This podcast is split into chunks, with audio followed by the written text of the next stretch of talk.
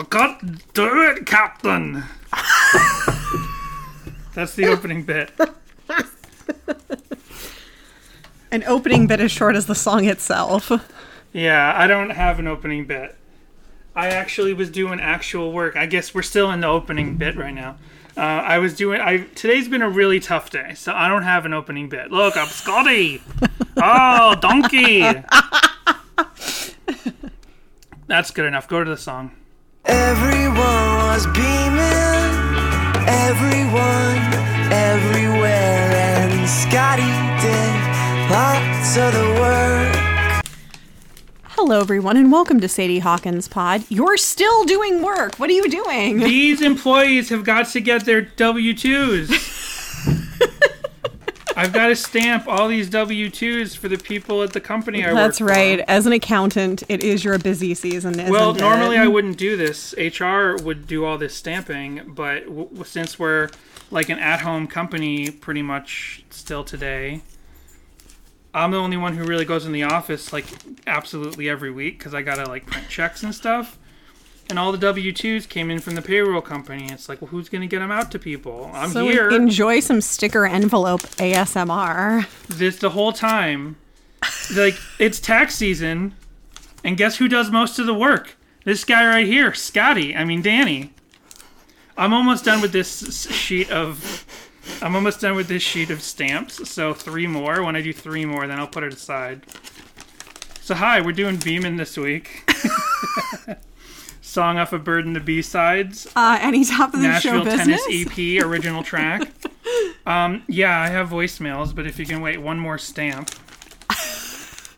These are like those stamps that you print out of the printer from like one of those companies that lets you do that. Like stamps.com. Yeah, but this is Pitney Bowes, Oh, okay. and uh, I just finished a whole sheet. So Do you think either one of them would like to sponsor us and our stamp podcast? our stamp collecting podcast? I'm sure Relient K fans and stamp collectors have a big crossover. Do you think stamp collectors are like it's like they really want to collect every stamp that you can print out of a computer from every stamp company? They're like, I got a stamp. do that anymore?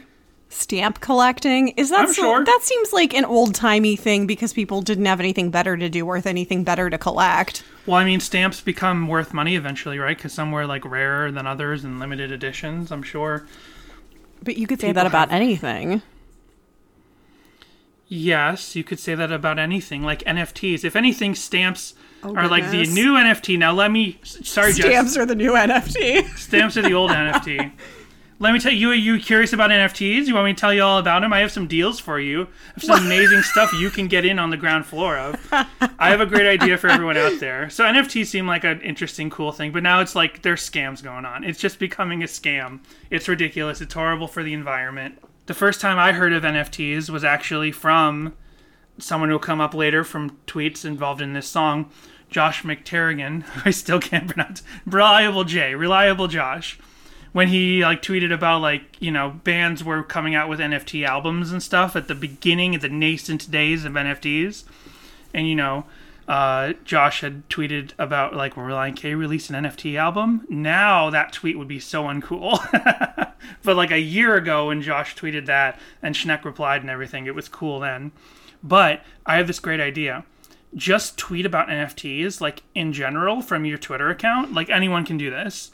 Just like tweet, I love NFTs or I'm interested in NFTs, and then just wait for all these accounts. Because every time I joke about NFTs, I get likes from like five NFT accounts. Yeah. So just tweet the words like, I really wanted, I really need to learn more about NFTs, and then some account or two will reply to you, and then you just go and you just reply, "Shut the fuck up, asshole," What? What? and then block them. what? Is this your new? Your, your I haven't new, done it. Uh, okay. I haven't done it, but I just thought about it because every time I make a joke about NFTs, I get a, attention from all these bot accounts. So, oh, top of the show business. Because for the last several weeks we haven't mentioned it at the top of the show, one more time, congratulations to Semler. We mentioned it at the end of both podcasts in the last two weeks. So I wanted to just mention it. So for those of you who don't stick around that long, Statistically speaking, there is a portion of people that don't listen through every podcast. They And probably stop listening after the opening bit. They just go, "Oh, this is where this, this is is where it going." peaked. No, they're like, I don't need to hear anything else. They're so funny at the top. They can't possibly top that. But I think like all podcasts, I've heard like lots of podcasts that I've listened to over the years talk about how when they look at their analytics, a lot of people will stay consistent listeners, but will drop out of, won't finish most episodes. Interesting. And I can't imagine what that is. There's plenty of podcasts like where I've listened to them and I'm like, I can't take this episode anymore, like once in a while. But to stay a cons- or podcasts that I dropped off because like eventually I lost taste for the show. I'm too OCD for that. Like if I started, I have to finish it. Exactly. I feel the same way. After a while, if I have too many podcasts built up to listen to, I can then I can start being a real, little ruthless. I'm like, look at a show that I haven't listened to in like 20 episodes, and I'm like, maybe this is a sign that I don't actually am not interested in this show. None of our friends that are podcasts. I've been listening to podcasts since 2010. I've been listening to podcasts since the year we got married because my first job wasn't even my first time working for them, but my first job after us getting married was at Target in the back room by myself. It was like a it was like a low what do you call it a low volume Target, and I was the only one who worked in the back room at nights. And so that's when I really discovered podcasts and started listening to podcasts in 2010. And the only podcast from those days I still listen to, Doug Loves Movies, which has come up a lot recently. I guess I'm getting nostalgic for the 2010s now that it's our 12th wedding anniversary. It was a couple weeks ago, but it's like the whole month. You know, people celebrate their birthday months. I celebrate you all throughout January, Aw, thanks. and you leave me beaming. So the song this week. Oh wait, we have voicemails. So here we go. Here's a voicemail from uh, someone, and I don't think this is. I don't think the way Google wrote their name is their name. So we have to play it to figure out who this is. Hey, Danny and Jess. Uh, this is Kai. I uh, first time caller, um, but I uh, messaged Danny a couple of weeks ago saying uh, I just found y'all's podcast and I'm working my way through it. I'm at episode 90, so I'm making pretty good progress. But on Who I Am Hates Who I've Been, and I've got a pretty embarrassing confession for a misheard lyric, or I guess not really a misheard lyric, but misunderstood. Um, I definitely thought when I heard reverberating footsteps syncing up to the beating of my heart, um, I was too stupid to realize that sinking was spelled with a Y, uh, not like S-I-N-K, like you were drowning. And that pretty much single-handedly made me confused every time I heard this song, because I couldn't really get past what that meant. Uh, so I just had to get that off my chest and I hope to be reunited with you guys uh, in the present once I make it through like the next year of podcasts. So, see ya. Well, Kai, if that is your real name, here it, it actually is spelled Kai, K A I, and I'm Yeah. not sure if that is Kai's spelling. For some reason, when I saw, That's how the villain on the Vampire Diaries spelled it. oh, okay, I mean, one of the many villains, the one portrayed by Chris Wood. when I talked to Kai online, I just didn't remember the spelling of his name, so I'm not sure. I'm confused now, but I guess it was spelled correctly. Kai, let us know how you spell your name. Remind me. Send me a message so I see your name again in writing. 90 But- episodes in. You're Yeah. making great time. And I was gonna say, like, I won't hear from we won't hear from him for a little bit unless he skips to this episode.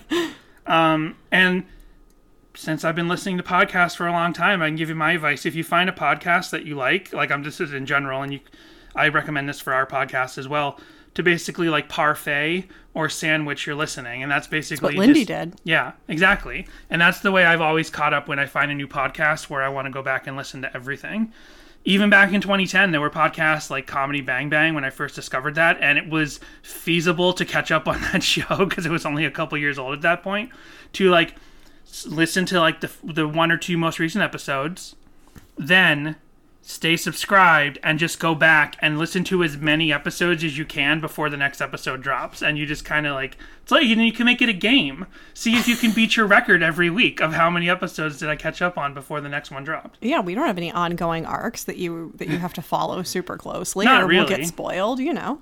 I mean, I guess the only thing is sometimes we spoil top of the show business from the previous week. Like you're you you're listening and you're like, wait a minute, Relient K is going on tour. Oh my gosh, this was from months ago. They're they already went on tour. I missed it. Exactly. So here's another voicemail, and this is the kind of thing I'm talking about. Like, this is the only thing that, if you listen out of order, gets confusing. Is like if we have corrections from last week's episode, then we Oh, talk sure. about them the next week. So that's the only time. I always re- I would recommend, based on how we've been doing this show naturally, that if you have a favorite song and you just go around listening to your favorite song when we do that episode, you should also listen to the next week top of the show just in case we corrected anything. What did we miss? What did we mess up last? Well, Connor week? doesn't mess up. He doesn't say we messed up anything. Connor just writes up, uh, writes in. Call, Connor calls in to just talk about like Owl City Relient K uh, stuff, and here it is. Hey, Danny and Jess, it's Connor. Um, listening. I'm at the start of That's My Jam. Uh, just listening on my drive to work. But you've mentioned the difference between um, terminals and uh, That's My Jam, like sounding like uh, like terminal sounds like a Relient K song, and That's My Jam sounds more like an Owl City song with Relient K in it or whatever, or Matt Thiessen. Um, but one of the things that I feel like is the key difference between those two is that, uh, you know, forgetting not slow down as, but I always call it about forgetting not slow down. Um, but forgetting not slow down has like this one, uh, narrative that you can follow throughout the entire album. And Terminals still ties into that narrative is one of the biggest things. I think it functions as like an epilogue to the narrative of what's going on. Um, like if you follow the story of breakup, what whatever you think the overarching story is in in the end, um, and what the final resolution is. Regardless, uh, the terminal functions as like a follow up to that entire story, and like is kind of this upbeat, heartfelt like I have like I have healed and moved on from this thing kind of song epilogue thing. Anyway, um, I think that's one of the main reasons it sounds more Relient K than Owl City because it ties into that Forget Not Slow Down narrative. Um, but yeah, Terminals is a good song. I like it. Can't wait to hear that one at some point too. All right. Anyway, I'll keep listening. Talk to you guys later. Well, yeah, I know pretty much what he's talking about. Um, Did you start up envelopes again? I was like, that's a it was a minute and a half voicemail. I'm like, oh, I could do a minute. And a, half. look at that, almost half a sheet of stamps. I gotta break away again. Hold on. So I know what he's talking about. Yeah, we I, I talked it based off of us doing that's my jam last week. I was like, do we finish this suite? And uh, you know, is how I refer to them when we do like songs that have a thematic connection as far as doing them on this show. It's like, mm-hmm. do we finish the Owl City suite like we did the VeggieTales suite? We did Pirates to the don't do, uh, Pirates who don't do anything with breakdown the next week. But it was like we were like, nah, it's a little too much to do two, the two Owl City songs back to back. We need to let that breathe a little bit. So, uh, but I know what Connor's talking about. Like, especially, I guess we'll get into terminals eventually when we do terminals. But my concept of it at the on the surface level is how on some versions of Forget and Not Slow Down you have that audio clip at the beginning where like uh, next stop Concourse Con- B. Concourse B sounds like some travel never confirmed it but sounds like some like thing you hear in an airport probably like the Atlanta airport on your way to Savannah maybe that's like my th- thought process behind it. We're going to redo the Forget Not Slow Down but they're song at some driving to Savannah. oh whatever i don't know. But then he's singing about at the end of the, you're absolutely right. But maybe they're driving from the airport. Then in terminals he's singing about terminals at L- atl and i don't want to walk with a crutch so much and all that stuff. So it seems like he's like at the atlanta airport now by himself and he's healing and he doesn't want to walk with a crutch. I'm an emotion you know whatever. So we'll get into that but I, I see exactly what he's talking about. And that probably definitely lends to the idea that terminals feels more relient k than owl city uh, because they yeah there you go. Anyway, I haven't really paid attention to the lyrics of Terminals yet, but I did listen to it for maybe the first time the other day, and I was like, "Well, I don't like this Was it the first time you heard it? was, yeah. we bought the Japanese version of the CD just so I could we could have it, and then it has the "Where Do I Go from Here" uh, acoustic version on it, and that also ties the fact that I think, and we're do- talking about Nashville, Tennessee EP this week. That ties the fact in that I think that a lot of the more serious songs on Nashville, Tennessee EP, half of Bird and the Bee Sides, are about the same relationship that Forget Not Slow Down is about. And I put a playlist on YouTube, and eventually we'll talk about that again next time we do one of the songs on that. Beaming is not one of the songs that I put on that playlist. I don't think Beaming uh, relates to the same relationship that he's singing about in Forget Not Slow Down. But uh, there is one other top of the show business I remember now for That's My Jam. And that is that two things. We were very, very, very skeptical. Skept- skeptical? Is that, is that the right word? I don't know where you're going with this. so- Skeptical is the word. The when you when you doubt something. Yes. For some reason, that word felt bad coming out of my. Not because I'm against skepticism, just like somehow the word skeptical. You know sometimes words lose meaning randomly or you say them too much. Yes. This time I said the word once, and the word and I was immediately skeptical of the word skeptical. So we were last week super skeptical. See, it feels weird. The I guess when I use it in a full sentence, the word skeptical sounds wrong. This is about Pizza Hut, yeah? It's about Pizza Hut. so, uh, let's see. So it was, uh, let me see, Jarrett. So Jarrett Slusher let us know on Instagram that that fact being on Wikipedia that that's my jam was used in a Pizza Hut commercial before the actual song was released as a pop single is true and he proved it to us by showing us the description on the YouTube video for the official upload. it was right there. But that is definitely a place that we don't go for information, like for almost any song. I don't think we've ever just gone to look at the description of a song. I guess we need to. I guess we need to start doing that. Um, but yeah, it's true. And then I went on Twitter and searched Relient K Pizza Hut and That's My Jam Pizza Hut, and I found going back to like old Twitter when Twitter was half the characters it is now, and when uh, threads didn't connect, like you would just like at mention people and. And conversations would actually be disconnected, and you'd have to follow both accounts to even know if they were talking to each other. Going back that far to 2013, that's the way it was on Twitter there were mentions and people having conversations about I just heard Relient K in a Pizza Hut commercial and then some people put the YouTube link up for the Pizza Hut official YouTube channel that had the commercial which has been removed since then. Oh man, what a so bummer. So I couldn't confirm it, couldn't find it, couldn't find it in any you know, and going back to 2013, it's not like someone could have ripped the video and then put it on Twitter because back then Twitter didn't even have its own photo and video library. If you wanted to upload photos and videos, you had to have them as links somewhere else, like uh. TwitPic, if you remember TwitPic. Vitter, it didn't happen. Well, maybe someone out there can tell us if you worked for Pizza Hut. Do you have a copy of that? Are you the Noid? Oh, that's Domino's. Let us know. I did go Danny, on. our, our listeners are too young to know the Noid. That's a tragic story. You, I told you all about the you Noid, did, right? yeah, you did. I didn't know actually the the the, the urban legend, which is true. It, it's technically an urban legend, but it's one that's true. That that Noid guy who held up a, a Domino's actually goes back to the 80s. So the Noid was the Domino's mascot. He's like a jester character who tries to stop Pizza Hut deliver uh, Domino's delivery guys from delivering in 30 minutes or less. And there was a guy in real life whose name was Noid, and he was like had actual psychiatric issues. So he was convinced that Domino's did this on purpose to mess with him.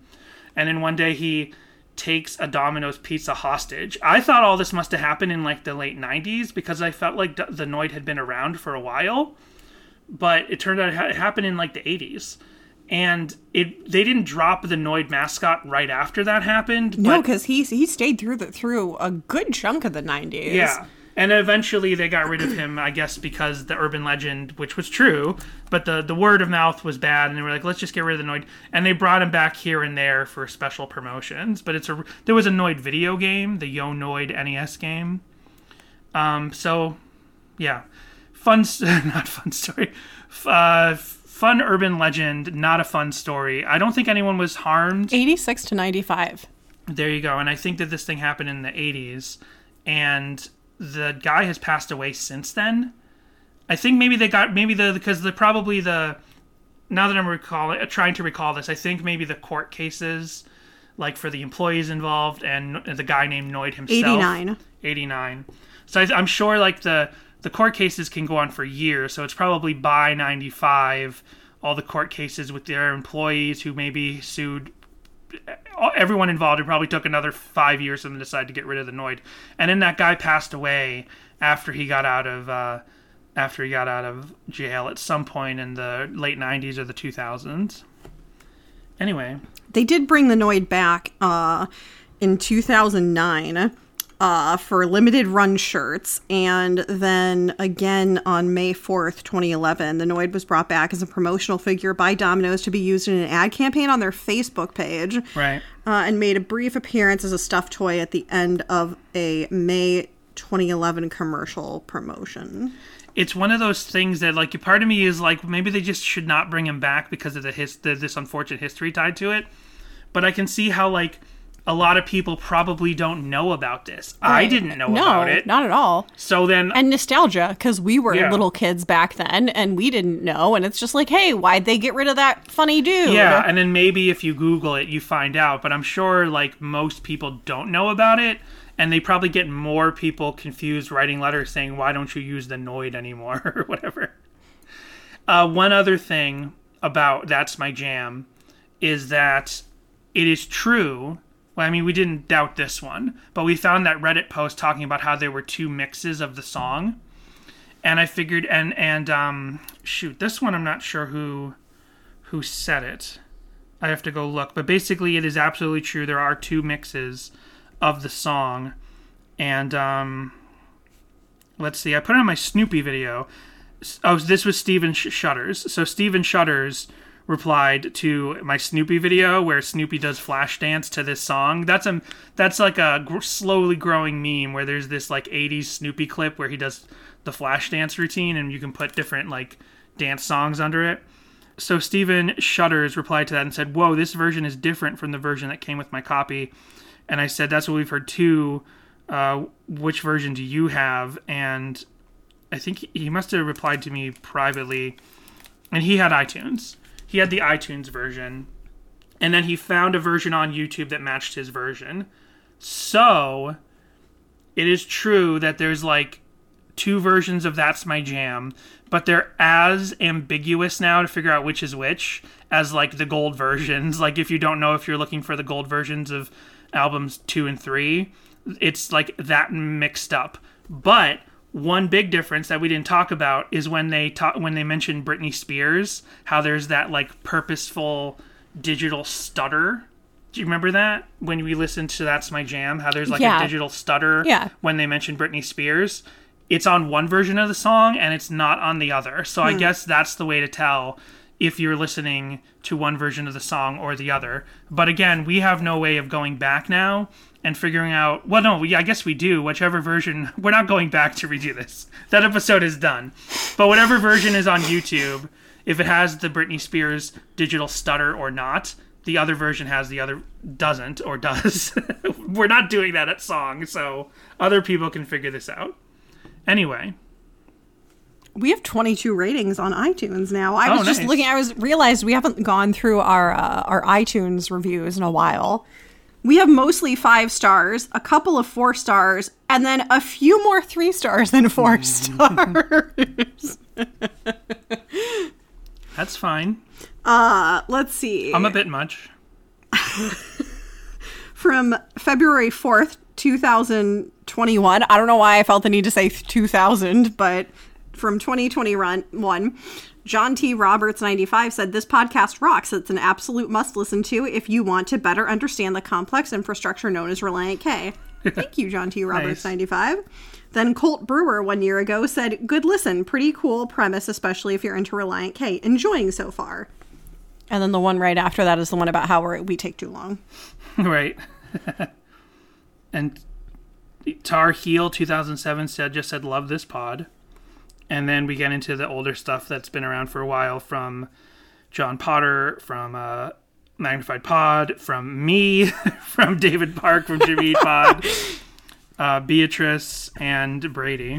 So yeah, that's nice. We don't really push like that. Yeah, I guess go give us a review. That helps. I always hear how that oh, helps. Like we we have not brought that up. I, we said like so many episodes ago. Kai would probably know because he's way back there. But Right. for a while back ago, we were like, "Oh, leave us a review and we'll read it on the podcast." And I just realized as I was sitting here, I was like, "You know, we have not done that in quite I've a while. checked Let's in go once back." in a while, uh, maybe not in a year now, but I had checked in once in a while and I never saw anything new. So give us reviews and we'll read them.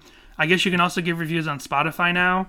This is one side of podcasts that I've always heard, but I don't really know how it. I guess it just helps get like things pushed in the algorithm, like based on your listening habits. It then connects it to you know other podcasts you might enjoy because for now like i think other podcasts you'll enjoy are magnified pod which makes sense Yeah. because we did a crossover and then the Babylon Bee podcast which i'm like no oh no. I know technically, I but I they're Christian humor, but they're way too conservative for me. I I hate some of their punchlines. I closed my I closed the uh, podcast app on my phone, so I don't actually know. I even hate some of their punchlines when it's not political, like when Relient when MXPX released their self-titled album, where they say "goddamn" and that's it. That's the only swear they say.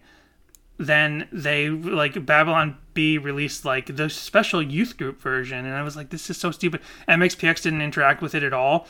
And I mean, ultimately, my whole feeling on the thing is like MXPX isn't a Christian band anymore. Like they haven't come right out and say it. Oh, get it? Because that's one oh wait, that's a Relient K song.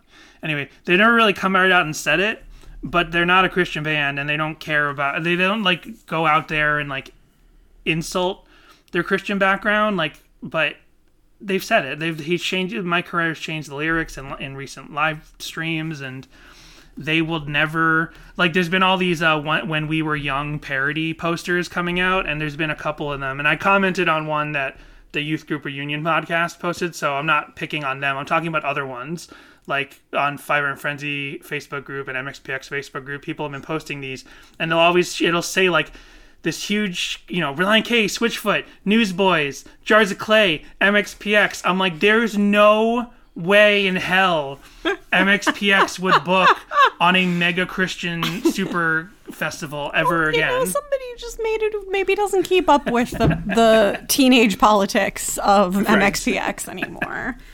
Well, anyway, can you tell we're stalling because we don't have a ton to talk about this song musically?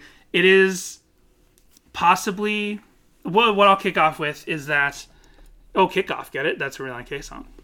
So I do. I do Um, get it. Daniel, you can see my socks, replied to our like coy reference of what this song what song we were doing this week. And he said that this is basically like Thiessen's one minute joke song, where everyone else got the one minute joke song, but Warren and Hoopes didn't actually have one minute joke songs. They had sincere songs. At least Warren's was actually a minute in the demo, but got expanded. And then uh, Reliable Josh popped in and said he had asked Thiessen about this once. Is this your is Beaming your one minute joke song along with all the other band members' one minute joke songs? And his recollection was Thiessen was like, "Oh yeah, that makes sense," but that it might not have been deliberate. Right. Yeah, it's just a nice, short, sweet, improv sounding song. Right. I gotta take my overshirt off 'cause it's hot in here. Um, I love It's hot in here, but I'm not taking off all my clothes. I love the opening tropical guitar in this song, and the whole Yeah. song has a very tropical Hawaiian feel to it. And I am absolutely here for it. Hawaii. Hawaiian. Is that when you go to Hawaii and you're not enjoying it, so you're Hawaii? Oh, that's like, true. ugh. I was gonna make a Harry Potter reference, but yours was better. Um, little Beach Boysy uh, harmony Mm-hmm. outro there. It's good stuff. Yeah, it's like a it's a very interesting musically. It's something that's sort of an outlier in all the different things that Relient K has done musically, right? I mean, I think that this is definitely we've talked about it before, but this is definitely the last time you get this specific kind of like jokey, almost they can do anything for a, an extra laugh, Relient K. Whereas by Forget Not Slow Down, it's like totally sincere. And Collapsible Lung, even though there's lots of varying musical s- styles on there, there's still of one like kind of course. It's not like you would expect something so completely out there as a little Hawaiian thing or like a breakfast at Timpani's or kids on the street kind of, you know, almost skit or anything as like uh, random as pleading the fifth or anything like that. So this is the last album where you can kind of expect the unexpected from Relient K in this way.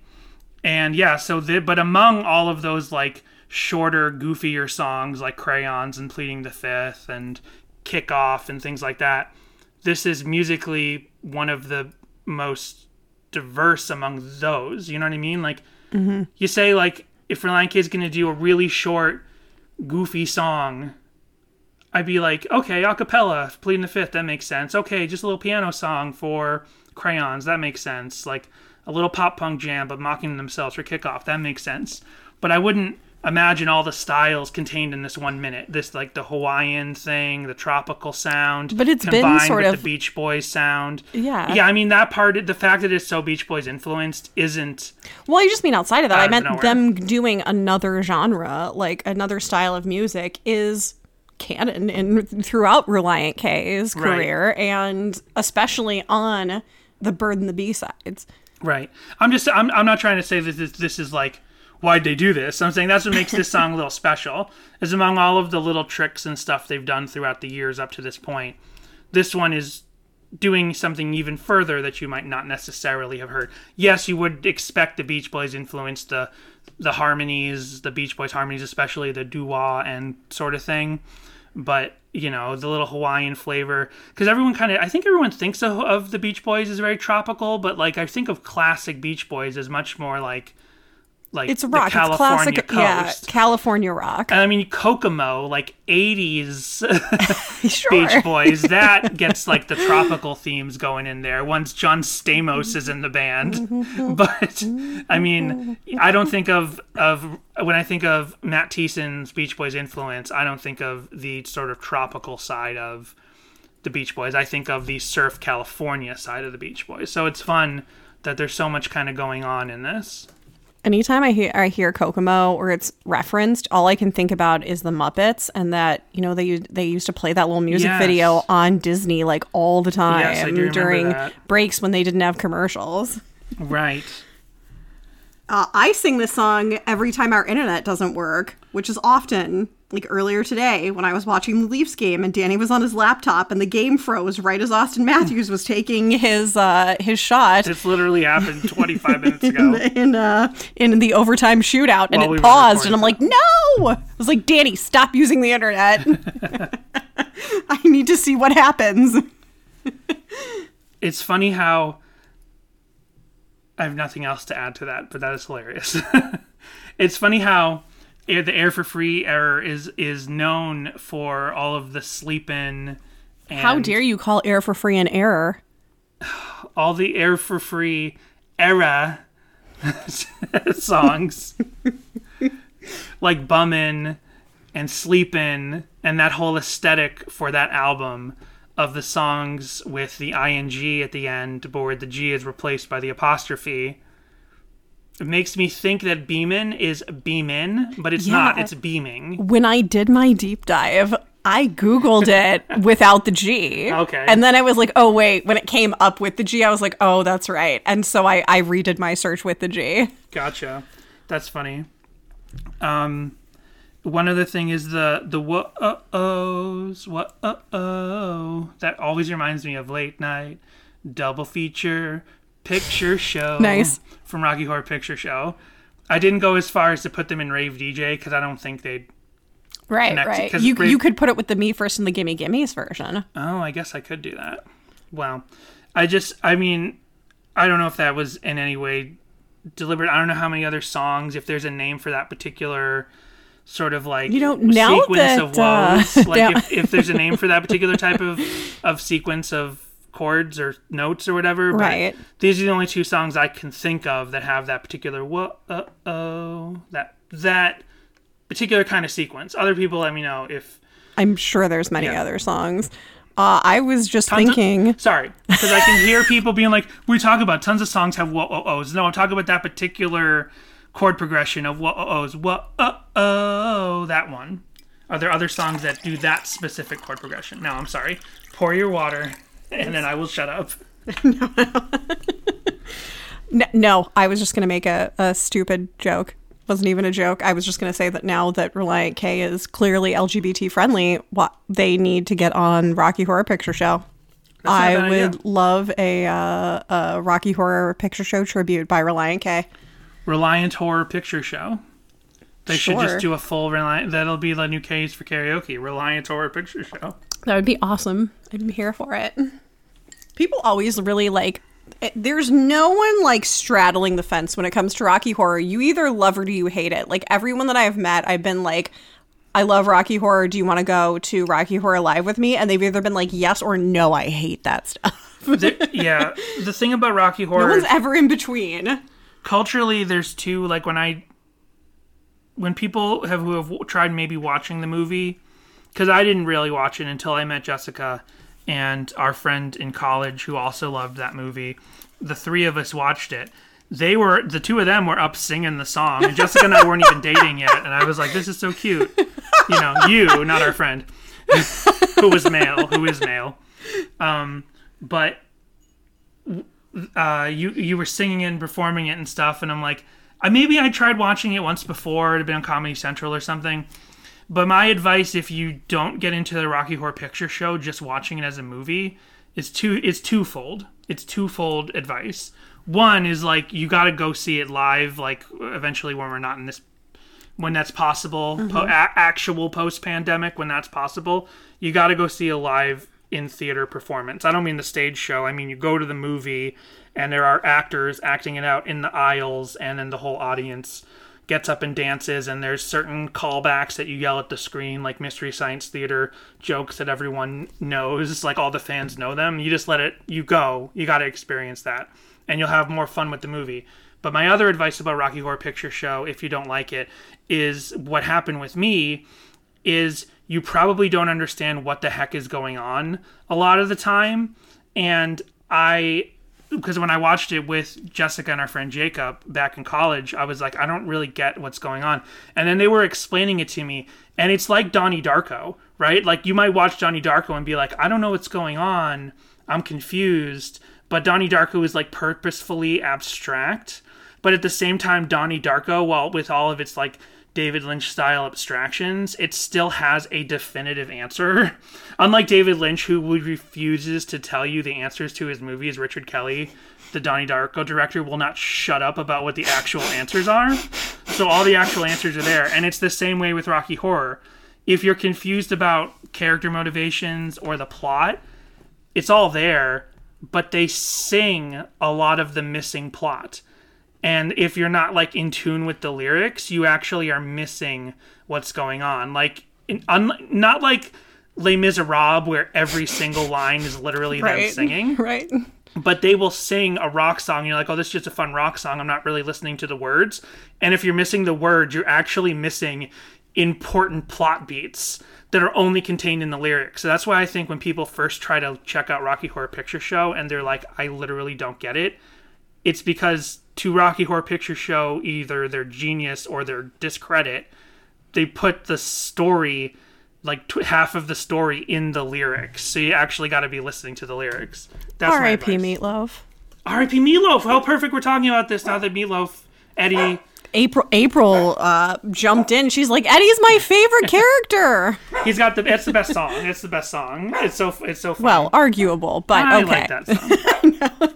Yeah, you had the I don't know advantage or or disadvantage of seeing it with two people who had seen it before. I had never seen it live. I just loved the movie. Right. And so our friend Jacob and I were like acting out the whole thing as if we were in like the li- the like theater, Right. doing doing it and going along with it.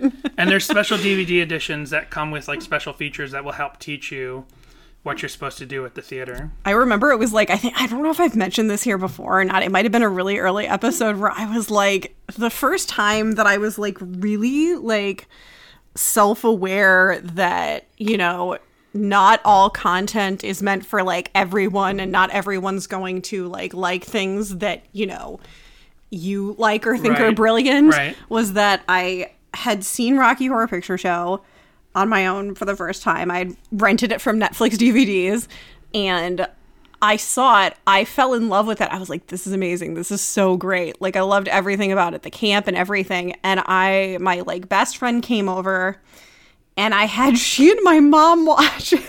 this is the friend that like I used to go to to like I used to pick her up and we would go to youth group together and stuff. Like and I showed it to she and my mom and they hated it. They were like, we don't understand this.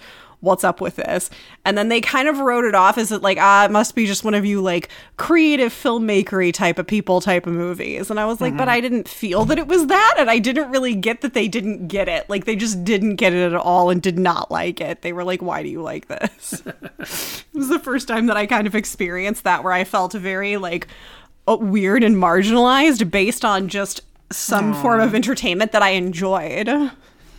And then it's that marginalization through entertainment that made you question youth group because Yes. they were like, "Don't go see Sin City." Yeah, It's our youth pastor sin." was like, since he wrote, he would like send out these email blasts, and he's like, he'd review two movies a month or whatever in these email things, and he reviewed Sin City, and he was like, this and that, and I'm like, it's a movie, dude. Like, what's your problem? Like, he re- like went at it really hard, and I'm like, this is a technically spectacular film of its time, and I was so upset by that, and I was like, you know what, I just don't feel like going anymore then, because I don't, I don't agree with that point of view. well, It's art. so we got to talk about the lyrics to Beaming. sure. And it would seem like there's not like it it would I think everyone thinks they know what's going on. And before we started researching this episode I thought I figured out everything that was going on with this song. But I actually came across something this week that made me realize what the song is about. I'm almost certain that it's about this other thing. It's a double meaning. And the way I came across this was absolutely shocking. Oh to my me goodness. it wasn't really that shocking, but it's shocking in in like the the way in which we do this podcast. So Because I didn't pull up anything in my deep dive. So that was why when Danny was like, No, oh, I know what this song is about, I was like, oh, great. Because I, I don't. I was like, there's one annotation on Genius, and I doubt it's for what you, what no, information you have. there's have. no information about this. I fell completely backwards into this rabbit hole that I was like, oh, this is what the song is about. Uh, And I don't know in what order to, because it's a YouTube video I found. And I don't know in what order to like talk about this uh, because you know we talk about fan videos in the second half of the of the episodes, but maybe I'll have to bring it now. So basically, let's look at the lyrics for a second. Everyone was beaming, everyone everywhere, and Scotty did lots of the work. And I said, Beam me up, Scotty. Can I get a cup of coffee? And the internet, it still doesn't work. So that's the meat of the lyrics. This song, as far as I can tell, is actually about their tour manager, Scott Cannon, of the time. Oh. And I'll tell you how I came to this conclusion. That makes perfect sense. I'll talk about how I found this out in a minute when we talk about this video I found on YouTube. But just like based off of what I'm saying, whether you believe me right now or not, let's look at the lyrics. Everyone was beaming, everyone everywhere. So the obvious reference, it is a Star Trek reference. He's deliberately mentioning Star Trek with the beamin and beam me up, Scotty. That's the reference he's making. And uh, in all the other YouTube videos I found, lean on the Star Trek connection very deliberately and I looked at some YouTube comments for the uploads of this song that didn't have special visuals and people were talking about Star Trek in there. But what beaming is in Star Trek is it's a way of traveling around. And what does a band do? They travel around. That's what a band does. Everyone was beaming everywhere. What's life like when you're on Warp Tour? What's like like when you're torn around with Switchfoot and Five Oh, Iron Frenzy and the snap. Supertones? and everyone was beaming everyone everywhere. And it's not just the band. It's not just like the- if your band is five members, like five uh, like Relient K, or your band is eight members, like Five Iron Frenzy. It's not just those five and eight people. There's like a team. There's your you know your merch people, your front of house person, your back of house person, your sound person, and there's like a whole team of people. Everybody's moving and going, and they Yeah. got their things to do. And And, Warp Tour is even bigger, right? Warp Tour, we talked about it when I was like, how did they move pianos around on Warp Tour? Because piano was, sorry, Warp Tour was this big circus. And just the idea of having to lug around these, you know, drums are enough, but lug around a giant piano. And I think of it when I ran over my foot with that piano and what happened for people. That's right. Yeah. What happens for people on Warp Tour who would accidentally hit their feet? I'm sure like the crew members wore steel tipped boots and stuff. But still, like, this idea that like beaming is going around everywhere. Everyone's beaming around. That's what life on tour is like. And Scott Cannon is the name of their tour manager from the time. And then Thiessen in the lyrics here, he says, and Scotty did lots of the work. And usually, like, the tour manager is the most run ragged person in any live music act's staff. Yeah. He did lots of the work. unless they're running around murdering people like Terror on tour. That's right. We just went to see Terror on. We went to the New Bev twice this month. We got to Yeah. talk about it last week. We got to talk about it again. The New Bev just happened to be playing all these like under the radar, sort of not very good movies that I wanted to see, and we went to see Trick or Treat, which is this Which I love. which is an amazing movie. It's like an 80s movie. It has a little bit of Nightmare on Elm Street. It's basically like a rock and roll Nightmare on Elm Street about this 80s metal rocker who dies in a fire and his like biggest fan starts to realize he can communicate with him in the in the next life or whatever through uh, through his lost record. But it turns out that Sammi Curr, the rocker guy, is actually like evil. He's like a Freddy Krueger. He wants to come back and exact exact his revenge and be an evil murderer back in the real world. That's all I'll tell you about it. It doesn't sell everything perfectly like Nightmare on Elm Street or the Jason movies do. There is just a little bit like they didn't sell everything perfectly. It could be tightened up. It could have been made bigger and more fun and more but there is so much in it as an 80s lost horror movie and it's also like And surpri- Gene Simmons and Ozzy Osbourne Yeah. both have cameos in it as well. it is a little bit more like PG thirteen than you'd expect. There's like they, I feel like they put some boobs and one gore shot in just to secure the R rating. Right? So anyway, and then with that double feature was Terror on Tour, which was this 1980 but much more 70s movie where it's about this rock band, this like glam, like Alice Cooper style rock band that dressed like clowns and performed this like murder rock of the time, like the Alice Cooper style, like murder themed rock. Like, yeah, like elaborate stage yeah. shows. And they're doing a residency at this one club, even though it's called Terror on Tour. They're not actually They're at the end of the tour. yeah, they, it's a residency, and every night someone keeps getting killed, and it's someone in their costume. So you don't know if it's a member of the band or someone who's like has a copy of their costume. And then like you learn later, you learn at one point in the movie that some of their crew members, speaking of crew members. Uh, one of their crew members like dresses like the band so he can get chicks. So then you're like, oh, is it that guy? Not as good a movie as Trick or Treat. We're telling you the ending. Get ready, Jessica's about to spoil Terror on Tour. Three, two, one. It's the manager so that you don't go see it because you really don't need to see it. I had already Oh. watched this movie at one point and I don't know. We can't remember if I showed it to Danny or not, but it definitely was like it's. It, we we happened to see it on a really beautiful print at the New Beverly, and that's the video? that was its only redeeming value because on home video it is yeah. very very not good like any D- you're not going to find a single good widescreen dvd of that movie anyway yeah. It's just a VHS transfer that is very dark and does not it, it you know all of the flaws are just accentuated. well in that case i doubt that scott cannon ever decided to start murdering people at warp tour like the movies punk rock holocaust and punk rock holocaust 2 which are also horror movies filmed at warp tour. Much more gory than either movie we just talked about.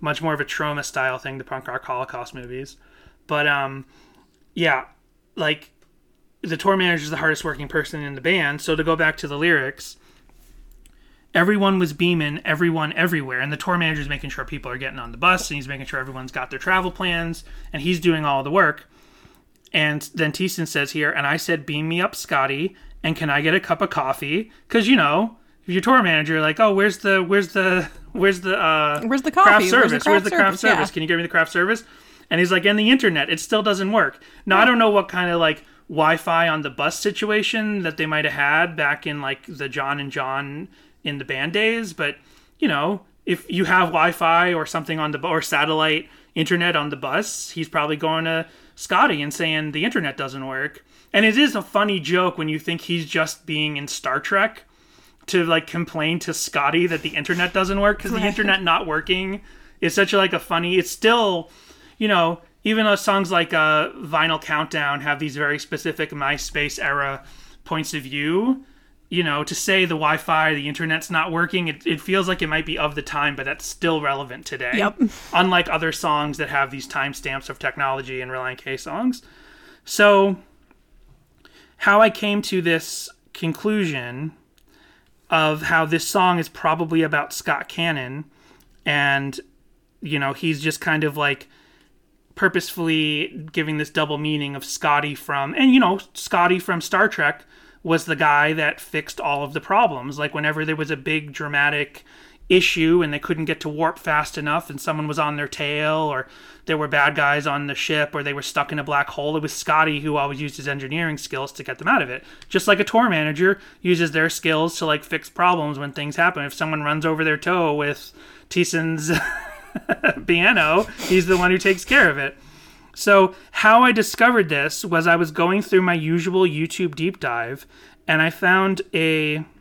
We're going to do this now and then we'll go over the rest of the YouTube stuff where we normally go over it. But I found a fan music video. It's called Beaming Music Video, uploaded by the YouTube user Fried Steak.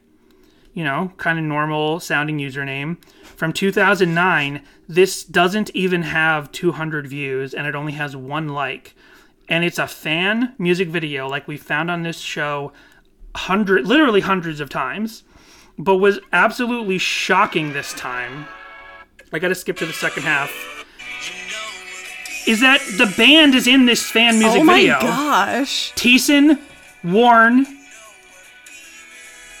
dave They just Schneck. happen to get all uh, of Hoopes the- actually not the not dave stuff. sorry ethan they just so happen to find or get footage of the band. this is the first and i like this might not seem that important to anyone else outside of maybe if you've been listening to this show for a long time or if you're me and you do this show but i find fan music videos every single week and to watch what i was like oh this is a fan music video and it starts at a warp tour like the the merch area at a warp tour and they're going through and i'm like oh someone got a camera into warp tour? You usually can't bring a camera into warp tour. And they're like this kind of makes sense. They're making a fan music video and they were excited about a festival they were going to to see relient k. And i'll go back and i'll play the first half. What happens is fried steak who made the video is going through the warp tour grounds and through the merch area and then scotty scott cannon comes up with a box full of merch and drops it off to the merch desk of Relient K and is making this face like to the other employees like you guys this box you forgot about this box and then the other Relient K employees are like eh whatever who I can't identify the other two employees and then so Scotty is like So this is made by a, A friend of Scott friend- Cannon. Okay, yeah. So then Scott's like, was gonna say. oh. And then it cuts to Scott Cannon behind the Relient K merch desk with like five pe- with like three people with their hands reaching across, like with money in hand, like, hey, Oh, hey, look at all hey, that! hey, I want hey, I all that merch. There's a bird in the Bee Sides, like uh, tote bag on there. Like, what do you call that? What? uh We have a hundred of these types. A of tote bags. bag? Tote bag, but that kind of material, the felt. Oh, not- canvas. Canvas is a bird in the Bee Sides canvas bag. I wonder if anyone owns that. So they show Scott Cannon being like overrun by fans trying to buy merch. Then it cuts to another guy who I assume worked for Relient K at the time, pointing at a red solo cup that says the word coffee on it, and he lip syncs the words, "Can I get a okay, cup of what coffee?" what are these? What are these? We have like a Thor hammer in the background T-shirt, Uh, and know. there I'll- was a Relient Hold on, K we'll look bear at that after I get T-shirt. well, after I get through the narrative. We can go back and look at all that. Hey, future Danny here. So we don't actually go back and look at the merch in this video, but listen to us next week and we will go through frame by frame through the Scott Cannon fried steak music video and figure out what merch is in the background. You excited for that, Jess? Future Jess? Yep. So this other guy in a red hoodie who apparently works for Relient K or is friends of Fried Steak, the YouTube uploader, points at a cup of coffee and says, Can I get a cup of coffee? Lip syncs it to the song, and it cuts back to Scott Cannon, their tour manager in real life. And he makes a face like, Ugh, and he like puts his hand up, like, No, no, you can't get a cup of coffee. And he walks off. And then he goes over to another member of Relient K's crew and is literal. It's a literal fan music video and is trying to fix the internet on his Mac laptop. Amazing. That's probably like, I didn't know in 2008 if you could have like credit cards at Warp Tour. I certainly never brought credit cards to Warp Tour when I used to go, but um, he's trying to make the internet work. And then it starts cutting to Thiessen, Warne, Hoopes, Schneck, all lip syncing what remains in the song. And then it cuts to Ethan during the little lap steel ending, and he just smiles because he doesn't have any words to sing. So I'm like, what the hell is this? I just found a fan. So, cause right off the bat, I was suspicious. I'm like, you couldn't bring cameras into Warp Tour in 2008. Like, I know that iPhones were one year old, but video on iPhones looked very, very bad. Worse I don't think there what was a video on iPhones Right. back then. you could. It wasn't until like Gen 3 or so, Right. later. So you couldn't get uh, like other regular people couldn't get video devices into Warp Tour until iPhones were strong enough to have video. So I'm like, what, who, how is Because they this is not that like like that very pixelated low res video No, that you would good- get from from It looks cell like phones a it looks like a camcorder for yeah, 2008. Yeah. So I'm like, okay, right off the bat, I'm a little suspicious, and and then I see this guy at the Relient K merch booth, and I'm like, oh, he's acting out the literal lyrics of the song. Someone's asking him for coffee. Someone's asking him to fix the internet at the merch booth, and he looks ragged, and he's like, oh, he's working too hard. Then it cuts to the actual band, and the actual band is in a fan music video, and I'm like, what is going on? This doesn't even have 200 views. How is this true? So I look into Fried Steak's YouTube channel, and uh, we won't we don't need to watch it right now. I'll probably upload it later to the social media for the show. But I find Fried Steak is a lady named Tara, and she is friends with Scott or possibly worked with them or something or worked with someone else that was maybe on tour with Relient K at different points because she's talking to Scott in this one video saying actually I'll just play it. She's talking to Scott in this one video saying like, "Hey, did you hear that they created that some fans on the Relient K message boards, you know, in 2008 created a, a devoted uh, thread just to you, Scott the tour manager?" And so here it is. So she has another video called Scoffy Day where she's talking to Scott. Oh, the Bluetooth's not working. We'll just watch it off my phone. So here they are at the Relient K booth, and they're just talking and hanging out. Tara and Scott, their manager. So I'm putting these pieces together, and I'm like, okay, these are actual people who worked with Relient K. And then I figure out Scott must actually be the Scott mentioned in the song, and the whole Scotty Star Trek thing is a double meaning. So I message Schneck, and then I also have to message Warne. And it turns out I actually should have messaged Ethan as well because Ethan apparently knows Scott Cannon now as well because Scott Cannon is now working for Morgan Wade, who Ethan Oh, cool, yeah. performs for full time now. So I so but I just mentioned I just I just DM'd the two Johns to start off. Schneck is like, "Oh yeah, that's Scott." He I show him the video and he's like, "Oh yeah, that's Scott. He was our tour manager for 10 plus years." I didn't he didn't tell me when Scott started and when he ended, but he was Relient K's tour manager for 10 plus years. And then um he says, "Oh, and the girl shooting the video, that's Tara. She was around. I wasn't sure how she was around, but she seemed to be friends with Scott." So I DM Warne, hoping for maybe just a little bit more context about Tara.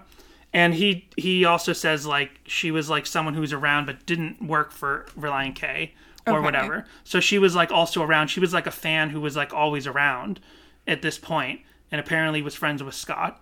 So that's how this happened, and it was just like this mind this eye-opening thing. I'm like, this is not like publicly talked about. Right. Mm. Like whoever the fans were on RelientK.com back then in 2008 who who liked to talk about Scott specifically, who were probably going to every show in 2008, 9, 10 and like knew who Scott Cannon was, they were like, "Oh, we're going to talk about Scott." Like I know like I've seen MXPX so much in the last couple years that I know the people who go on tour with them more than I ever did before, right? Right. So, and they recognize me like at the merch booth and stuff. So, I mean, it's that similar sort of situation. But like, unless you were there, you probably would not have connected that Scotty is a double meaning for their tour manager. I'm almost positive that this is what it actually is because the language is comedic if you think it he means Scotty from Star Trek.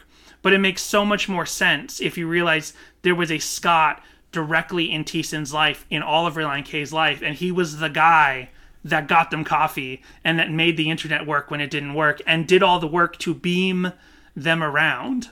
And we've seen these little like Thiessen making up like goofy songs on the fly Mm-hmm. between sets and stuff before. And so it would make perfect sense that this feels like that sort of like a improv kind of made up on the fly kind of song. That's a great point. We've talked about that before. How any short song that ends up in Relient K's main discography, it's like this might have been a song that Thiessen made up on the fly one night. And yeah, maybe there was one time when something was off on stage, someone's guitar stopped working, or they had to figure something out, and Thiessen needs to buy some time, and he's like, "Hey, everyone, see that guy running around trying to fix Hoopes's, you know, inputs or something? That's our tour manager, Scott. He's great. I'm gonna just play a little song about him and make it. I'm, this is not. I don't. Everything I'm saying right now is just hypothetical. But he maybe he makes up the song, beaming up Scotty right there on the spot, or makes up some seeds of the song, and then finishes the song in the studio for Bird and the Bee Sides. But I'm convinced. I'm like I'm convinced. Now I asked Schneck specifically, and Schneck said, I don't know if there was a double meaning for Scotty being Scott Cannon, but I'm convinced right now. And I didn't ask Warne that specifically because he was giving me information about who Tara was. Um, but yeah, shocking. Like to to find something this deep. We, we've done this show for so long, and we've never found something this deep specific about a song. If like it wasn't you know Schneck or Ethan Luck being on the show telling us about something specifically. Like we've never. None of this is on the Genius or anything. And it just blew my mind, honestly, to have watched hundreds of YouTube fan videos and to find one that literally has the band Relient Right, K yeah. in it. To find it has less than 200 views and it's over 12 years old. Like, this borders on being almost an official music video. Not really, but it's got the band in it. Not like footage someone Just downloaded and cut stuff, together yeah. with Twilight. Right. But like Right? like actually new footage of the band lip syncing the song from the album. Who has better hair, Matt Thiessen or Edward Cullen?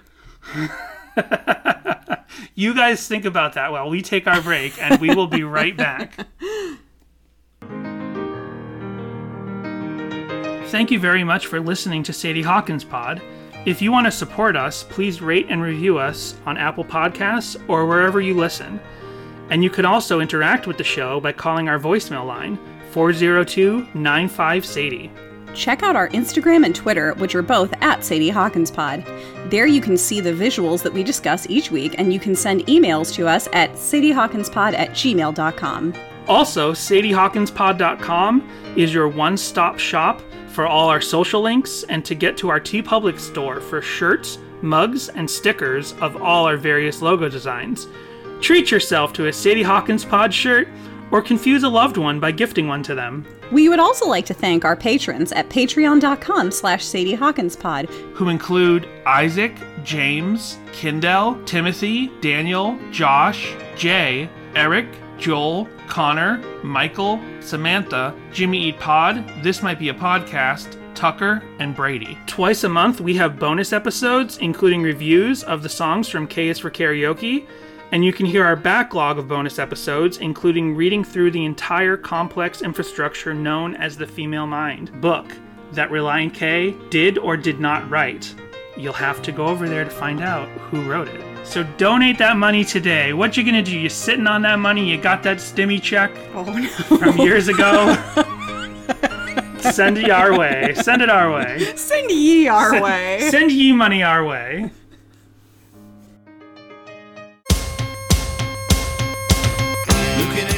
So you like Relient K, do you? Well, what about They Might Be Giants? My name is Greg Simpson, and I host a They Might Be Giants fan podcast, and it's called This Might Be a Podcast. This Might Be a Podcast is a song by song podcast featuring a different guest every episode from normal fans like you and I, but also I've had guests such as John Darnielle of the Mountain Goats, Justin McElroy of My Brother, My Brother and Me, Hutch Harris of the Thermals, Mike Park of Asian Man Records, Franz Nicolay of The Hold Steady, and Danny Weinkauf and Marty Beller of They Might Be Giants, and past drummers Dan Hickey and Brian Doherty. Search for Punk News, or This Might Be a Podcast on any podcast platform, and you will find us. This Might Be a Podcast, brought to you by punknews.org.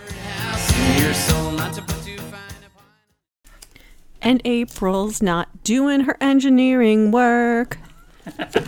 you and the envelopes again. It was a good break. I got a bunch of envelope stamps. I got like I got like a hundred more to go. Well, we have Genius and song meanings this week, and that's it. So Right. over on Genius, And I bet none of them mentioned Scott Cannon, the Well- tour manager of Relient K, which by the way I wanted to mention one other thing is that there is a history of rock bands singing about their tour managers.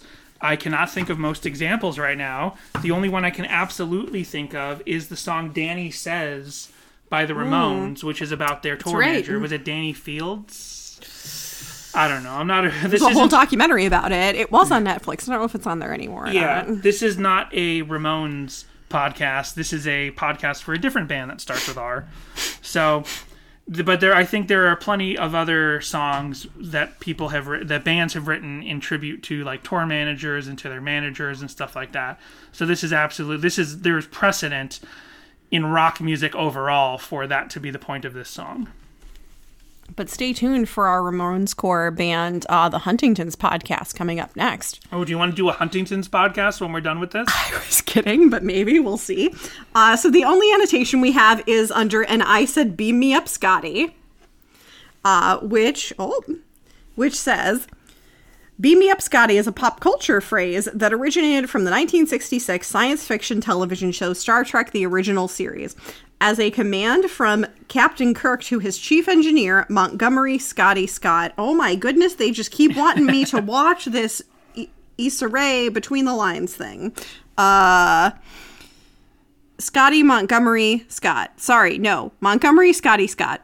Specifically, gosh darn it! And again, genius with the Maybe with take a the, screen uh, cap of it before. Goodness.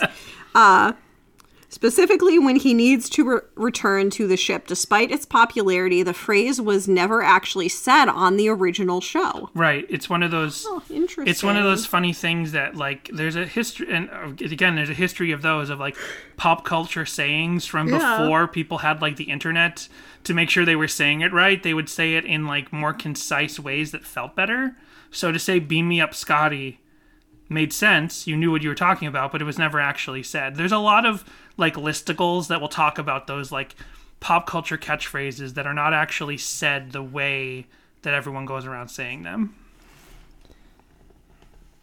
See, we went off on like Rocky Horror Picture Show and Terror on Tour, but I thought you were going to spend this episode talking a little bit about Star Trek, which is one of your sort of fandoms. Yeah, I ha- I haven't really watched that much Star Trek later in life. Uh, my mom was a big like Trekkie of the time. like when she was a kid, she was a kid when the first Star Trek came Right. out. But then when Next Generation came out, she was actually very excited. She had become a Star Trek fan as a kid, and she watched Next Generation when it was new, and she got me into that at the time. Then she was not interested in Voyager or Deep Space Nine when those were new. So she was not like a full fledged Trek head. She never we never went to any conventions or anything like that. We didn't have any Star Trek commemorative plates. But she watched, you know, we watched all the movies. Uh, I bought her. I shouldn't laugh. I have I have Star Wars glasses from Yeah. the original uh, films. But uh, you know, I bought her a, a DVD. And no, you know what? I bought myself a DVD set of all of the Kirk movies and I basically gifted it to her when I went away to college. When I went away to Florida, I was like, you know, they meant more to her, and I'm like, here you go, you can have all of these, like the original DVD set of the first, is it six movies, the ones with Kirk. So, of course, we have song meanings. Oh boy. Is there actual people who are like Scotty is Christ? August 8th, 2008, Chaddock said, To me, it seems this song talks about how people are never content, even in contentment. Oh Beeman seems to be the state of having things go right, and Scotty is representing God. God Oh gives God, this us gotta be a enough to make us happy, has gotta be a and we joke. don't even realize it. Let- having to ask after being stated that they were already Beeman, and even when we are at peace, we want more coffee internet. Wow. Dot, dot, dot. Nope, nope. Um, when so off of the best thing, which is a secular song, it is a pop song about a man who falls in love with a woman and says how much I love you and you've made my life great. It's not about God at all. Period. That's the end of the story. Absolutely.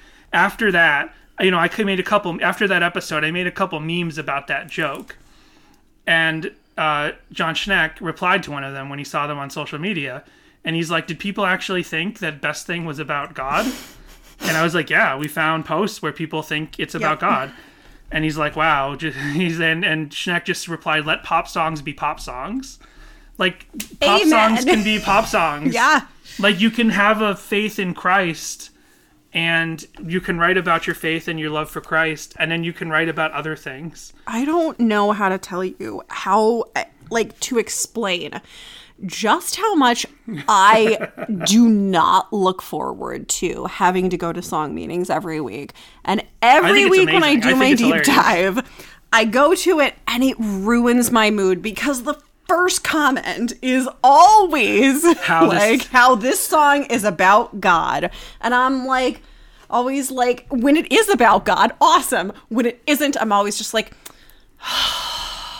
So, and then I'll scroll down a few and it'll still be the same conversation. And I'll just be like, since I've been thinking about since we've been thinking about this topic a lot recently, um, our friends at Zeitgeist Lab Pod, you know, my friend Alex, he asked us to contribute to something on their most recent episode. They did an episode about Blink 155, which is like the podcast where I met Alex as a fan of, and where we met a lot of like that's how I met David Park, who does Jimmy Eat Pod. And part of the reason we even had the idea to do this was because Blink 155 was a song by song podcast that I was intertwined in the in the listeners and the fandom of that show. So he's doing a whole episode about Blink 155 on Zeitgeist Lab, and he asked us, would we contribute a quote unquote cover of Blink 155? Like, go get a transcript of a Blink 155 episode, and then we would read it. What I decided to do is actually mix it up. And there's an episode of Blink 155 where Josiah interviews a guy named Larry Heather, who's a conservative pundit and wannabe like politician in Calgary, and he's never actually won an election. And he had this he interviewed this guy and gave him Blink 182's most Christian lyrics, and there are like four or five songs that deliver, you know, that mention Christ or mention like sort of faith in God. And with with Tom DeLonge, often it actually kind of comes back to sex or whatever. but there are those mentions of Christ and stuff in some Blink 150 Blink 182 songs. So I took that episode and Jessica and I did a cover of that, but we changed it up to be Jessica as Josiah from Blink 155 and me as Larry Heather being presented with Relient K songs. And I deliberately picked three songs that are not about God at all. And now Larry Heather, like, my version of Larry Heather, like, jams in Christ into these songs. And I was thinking about the song meanings, people. Go, ch- I don't want to drop our clip in here. I'd rather you go check out the Zeitgeist Lab episode. Plus, I'm in the rest of that episode. One thing I'll give a warning to our listeners is at the top of the show, Alex does a recitation of the uh, aristocrats joke, which is the most infamous, tasteless, disgusting joke of all time. is that the I once knew a girl from Nantucket? no. Oh. This is a joke. That's a limerick. this is a joke that they did a documentary about, and because Bob Saget had died, and Bob Saget was a producer of that documentary, and he was in the documentary. It's about this infamous joke where the setup is some uh, a family goes a family act like a like a vaudeville family act goes to do an audition and then the joke is you describe the most disgusting like horrible thing that they all do as the act and at the end they're like this act's called the aristocrats that's like the whole joke it's like an improv weird thing and you're supposed to like gross out the people Gotcha. it's a weird old thing that like comedians would tell each other trying to gross each other out as much as possible so, in tribute to Bob Saget dying, Alex does a version of the aristocrats joke. Most of you listening to our show probably want to skip that part. Oh, but go ahead, oh, no. go ahead about an hour in, and you'll find our cover of Blink oh, No. of Do we need to drop an actual time code right here? Nah. Just Oh, no. Skip when he talks when he mentions the aristocrat Oh joke. no. All right. Anyway, yeah, yeah. So pop songs can be pop songs. On October 29th, 2008, we have Looking to the Sun, S O N. Uh, response to that comment that description sounds darn awesome to me. But I would say that a better description of Beeman is satisfaction. But is that what God slash Scotty wants? Should we be Beeman? Impressive job, Chaddick. Impressive job, just kind of like having opinion bias and like seeing what you want to see no matter what. Well, then on January 24th, 2010, XX Azura Fire XX said, Relient K's road question mark manager is oh, named Scott. I'm pretty sure this is just a clever song about Scott with a reference to Star Trek. He brings them coffee and is probably in charge of the internet, and the fact that everyone is beaming at this show is thanks to Scott's hard work. I've actually met Scott before. He's a really nice guy, smiley face. Well, there you go. I like did. I looked on Twitter. I typed in, you know, Scott Relient K and Scott Road Manager and Scott RK and all these things, trying to find anyone talking about it. I looked in YouTube comments. That's the only. Yeah, I'm so glad we did find one other person who confirmed it. That's great. uh, on January 10th, 2011. Oh my gosh, on our one year anniversary, uh, Har- Har- Harpagey 17 said, Wow, you guys really put this song into perspective for me. This is what I hate about song meanings is that people come on here and they're like, Oh, this must be what it means because all these other people said this is what it means, but it's not what it means. Um, See, I thought it was just another one of their silly songs, which Yes. it is. Your guy's description makes total sense. No. and then finally, on June sixth, 2012, Josh 18W said, or it could be about Star Trek question mark question mark question mark. Scotty is the character that does the quote unquote beaming, which is when they send people to planets from the spaceship. The famous line from the show is beaming Scotty. Yes, and we didn't mention that there's another double meaning, which these song meanings people song meaning people were actually mentioning, is beamin means you're smiling. So it, yeah, it seems like I, I also thought that it meant that the road manager was making everybody smile. Right. But what you that- said makes more sense with everybody uh, moving around. Well, I don't know if you ever realized this, but Matt Thiessen has this tendency to write lyrics that have two or three meanings, oh. even if the third. I suppose even you're if right. the even if the second or third meaning isn't about Christ. Are you sure? yes. So in this case, I think that I I am 100% convinced.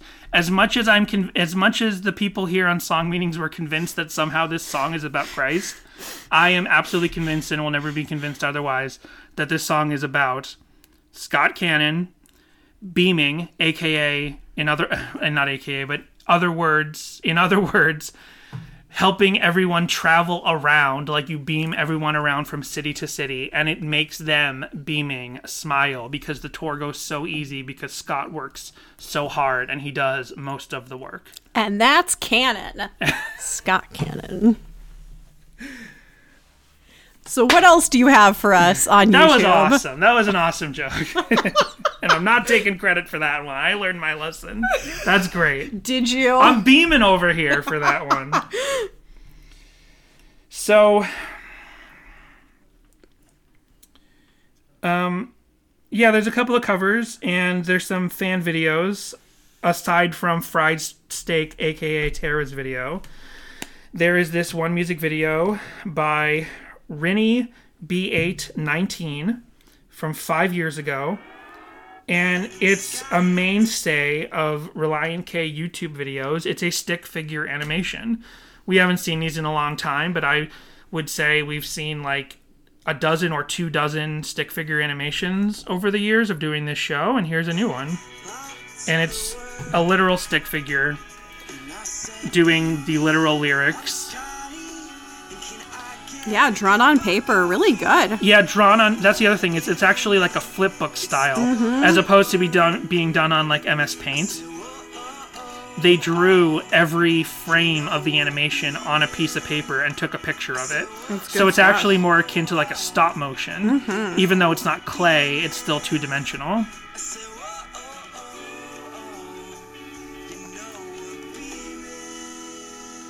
Oh, now you know. Just a second ago, when the lyrics were "whoa oh oh," it showed the word "oh," and if they zoomed in and out for the "whoa oh oh" for the effect. But the word "oh" is "oh." IO. Exactly. Relient K is from Ohio. So do you think every time they mention "whoa oh oh oh oh oh" in a Relient K song, he's referencing Ohio? No. Well, here's some people dancing in the dark. Literally just dancing in the dark. You can barely see That's a him. It actually looks pretty creepy. dancing, yeah. This is She's a Cactus, one word. She's a Cactus. Nice. 10 years ago. 227 views, the same amount of views that Tara's official, unofficial music video that has the actual members of Relient K in it has. Um, this one is some people. Let me see if there's a description. It just says "We dance," and it's some people in a very, very low lit. It looks like a parking lot with um, hoods over their faces, just dancing to the song "Beaming" by Relient K. I mean, this is like cursed, but it's not that kind of cursed. It's in like black and white. It they're I- on a football field question. I'm not sure if it's black and white or it's just so Oh, low light that there's not a lot of saturated color. And it wouldn't really call it a dance. It's just them kind of like moving about and kind of improvising a dance. I actually skipped past the beginning, but it kind of opened with a blooper of them dancing, like with no music. And they're like, we'll add the music later, right? This It's has Twin funny. Peaks vibes. This is like Yes. that video of Laura Palmer and Donna dancing. This definitely has some david DavidLynch.com vibes. This definitely has some David Lynch refuses to ever use film again kind of vibes.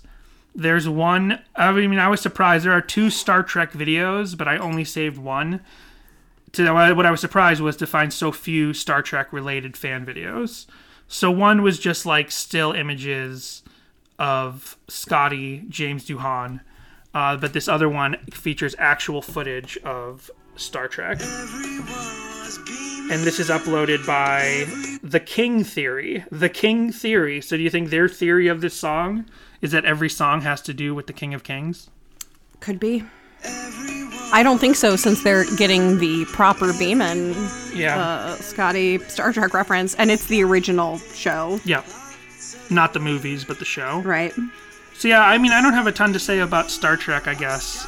I mean, I was actually really excited. I'm just laughing. It's There was a uh, time travel episode where they He's well, like in a zoot suit. Uh, William Shatner's in a zoot suit with his little his little uh, flip phone thing. What do you call those?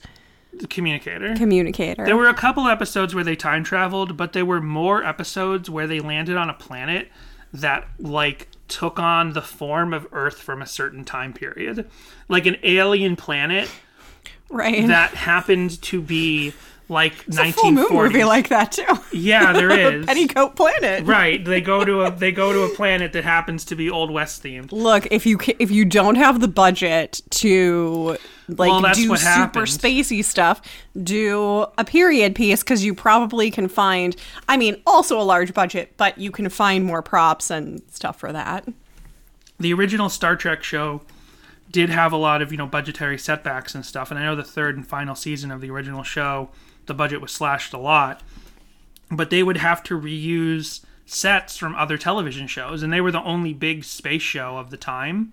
Sure. So they would have to reuse like a cowboy set or a gangster set, and they would have to, you know, they had time. Like I said, they had time travel episodes. What about the Jetsons?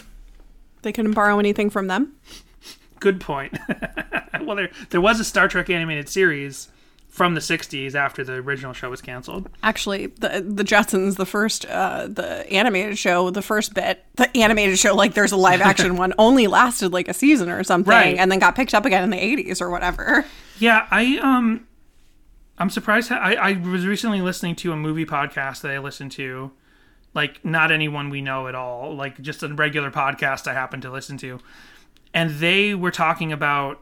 It's actually a, it's a show called um, uh, it's called Best Movies Never Made, and it's it's this is not why I found the show. But it's it's one of the hosts is the writer of the Sonic the Hedgehog movie. You know, the best movies were never made. That's right. Who's sang that? Taylor Swift. Like, it took me a second. I was like, it's either Lana Del Rey or Taylor Swift. and the other uh, host of the podcast is a guy who produced the movie Jodorowsky's Dune, which is a very famous movie about an unmade movie. You know, Jodorowsky's attempt at making the Dune movie.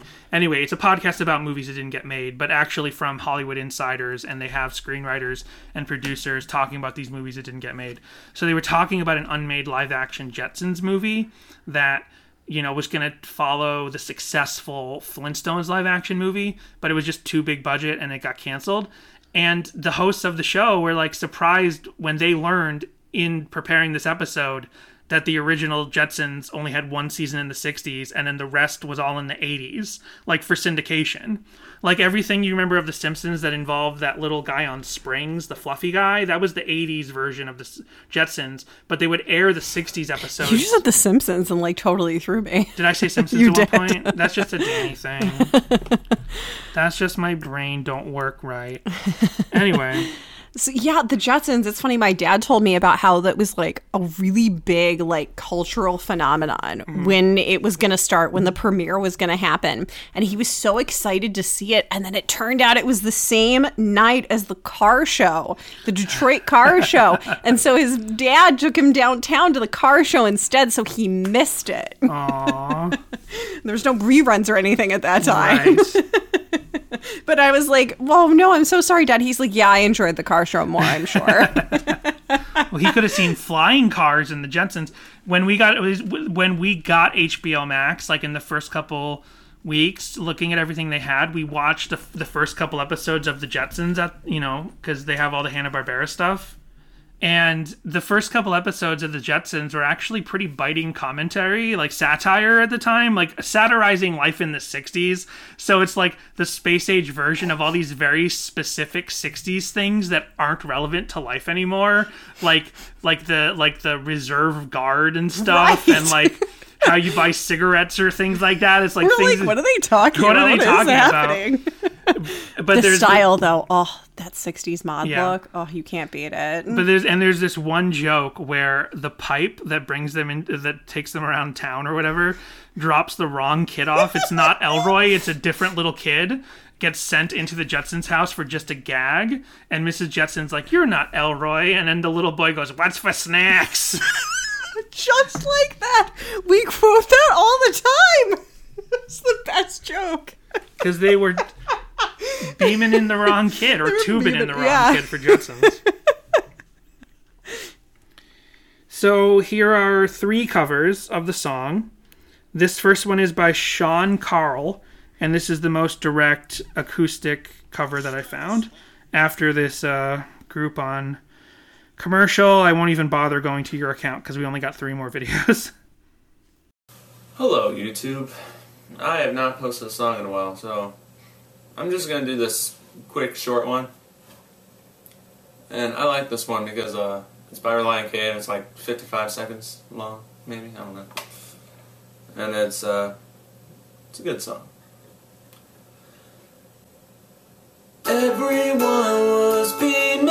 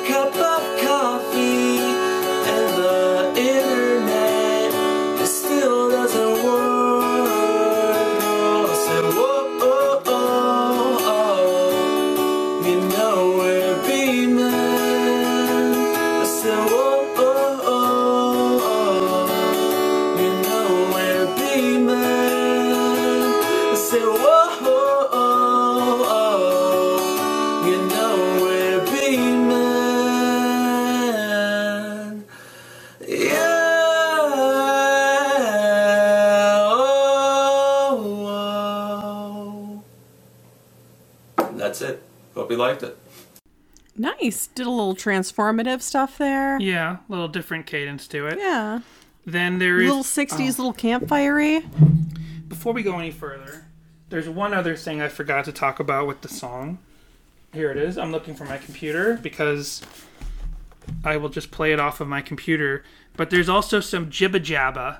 I guess I'll put in this. I guess I'll you know I'll be able to put this in in post. But there's some talking at the end of the track, and I don't think Jessica had ever noticed it. No. because I put it on my audio editor and I boosted And I was like, this, what are you she's doing? like, what is that? I'm like, what is that? He goes, it's the end of the song. And I was Sorry. like, oh, oh, okay. I've never noticed it. And I put it on Spotify and I don't hear it. And I'm like, I don't I don't know what he's talking about. But so I'm, here's the end of the song and if anyone out there can figure out what the heck is being said please let us know i now think this must be some reference to scott cannon like this has got to be something he said or it's a thing they said around him or something. But here's what you hear buried underneath in the last two seconds of the track.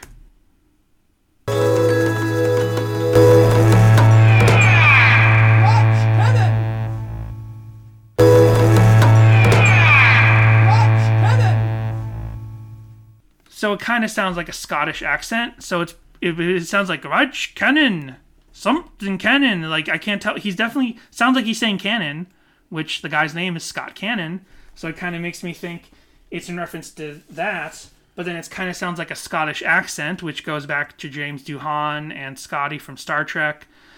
But I can't figure out what that first word is he says and and who's saying it.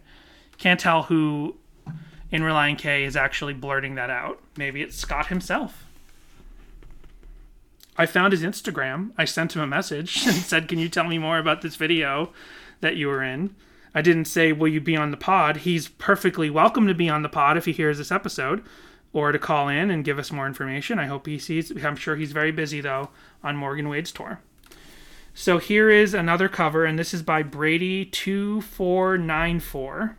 Not our Brady, not Are you not sure? Sugar Daddy Brady, our highest most contributor to uh, Patreon. Sugar Brady, that's what we call him. we haven't called him that out loud in a long time. we do call him our overlord pretty often. Right, though. corporate overlord. Corporate overlord. Brady, because he's our biggest Patreon contributor. This is not that Brady. Do you know This what, is- Dan? So you were sorry. I have to. Br- I have to break in for a minute because we were talking about what we were going to do the other day as a follow up to Sadie Hawkins pod because we are starting to run low on Relient K songs. Yeah, we got about a year left. Yeah, and where we could transition. And I was like, well, we call Brady our corporate overlord. So what if we did an MST3K Mads kind of thing? And what if like Brady and Daniel just like sent us songs that we were forced to listen to and research? That's a good idea, but you know, we're like we record so we'd have to start recording like weeks in advance every time instead of literally the, the night it comes out. True. So this is uh so this cover is called Beaming Cover by Finally Global, though the YouTube channel's name, and I guess what did I say? I said Brady two four nine four. I uh, am confused. Ampersand hashtag 8335. I must have missed. I must have missed. I must have put the wrong links in here or something. Now I see what I did wrong. Okay, this here is Brady two four nine four, and we'll get to finally global in a second. I put the wrong link. I put. I got their links backwards. This is a ukulele cover, and here it is. Hi, I'm going to be doing a Relient K cover, so this is Beaming. Everyone was beaming,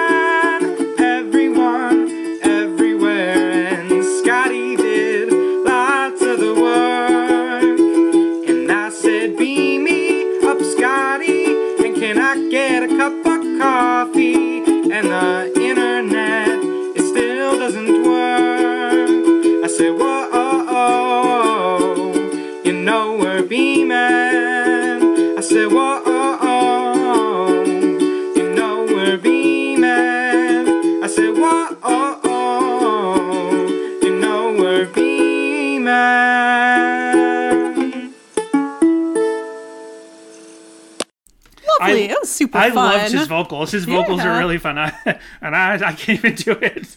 I can't repeat the way he sang, but the way he sang is hilarious.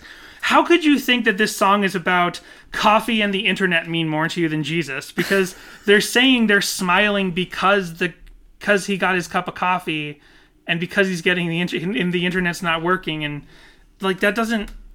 I don't. like it's just such opinion bias. I I believe in the Lord Jesus Christ as my personal savior. I asked him in my heart when I was a child, and I've continued to keep him in my heart so that I may go. You know, I've, I'm a Christian. I believe in Christ for my salvation, but not literally every single thing in that way is. I just don't. I just. Agreed. Well, here's what I called a weird cover. and this is by this is by finally, finally we go global.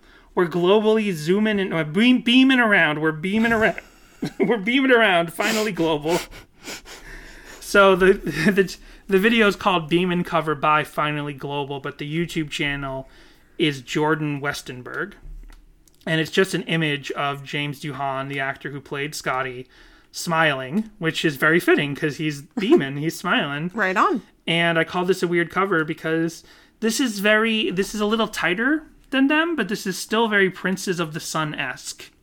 I don't think it is the members of Princes of the Sun. It could be, who knows, but it's very Princes of the Sun esque. Here we go. Everyone was beaming, everyone, everywhere, and Scotty did lots of the work. And I said, Beam me up, Scotty, and can I get a cup of coffee? And the internet, it still doesn't work. Said, Whoa, oh, oh,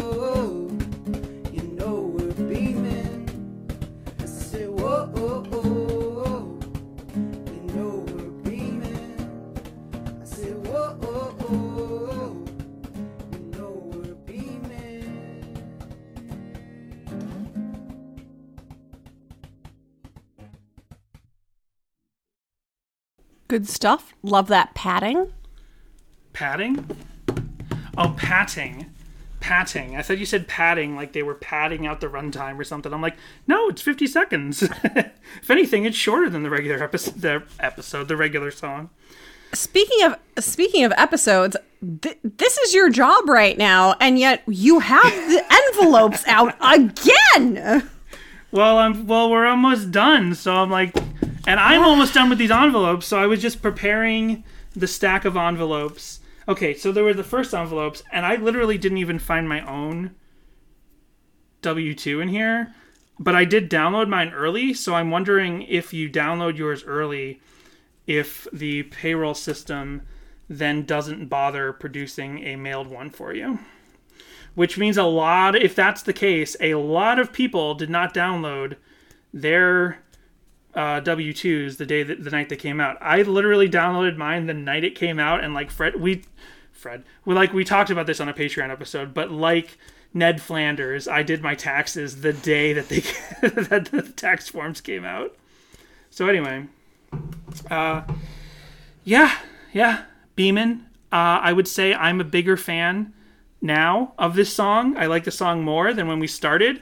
If for no other reason than well, there was one song meanings person who knew, but this has definitely been sort of a lost fact to time that this song is definitively and without question about Scott Cannon, the tour manager of Relient K, who now works for Morgan Wade with with Ethan Luck. Like that that's it's not even up for debate. You guys can call us up and say, "Well, what about nope. Nope. nope. I got to get my song meanings login working to just like go and just tell, you know what, I'm going to go around song meanings from now on and say every song's about Scott. Well, I agree that this song, I mean, I always love this song, but with your new facts that have come to light, uh, I love it even more. Shocking if true. So we'll let you go and get back to your other job.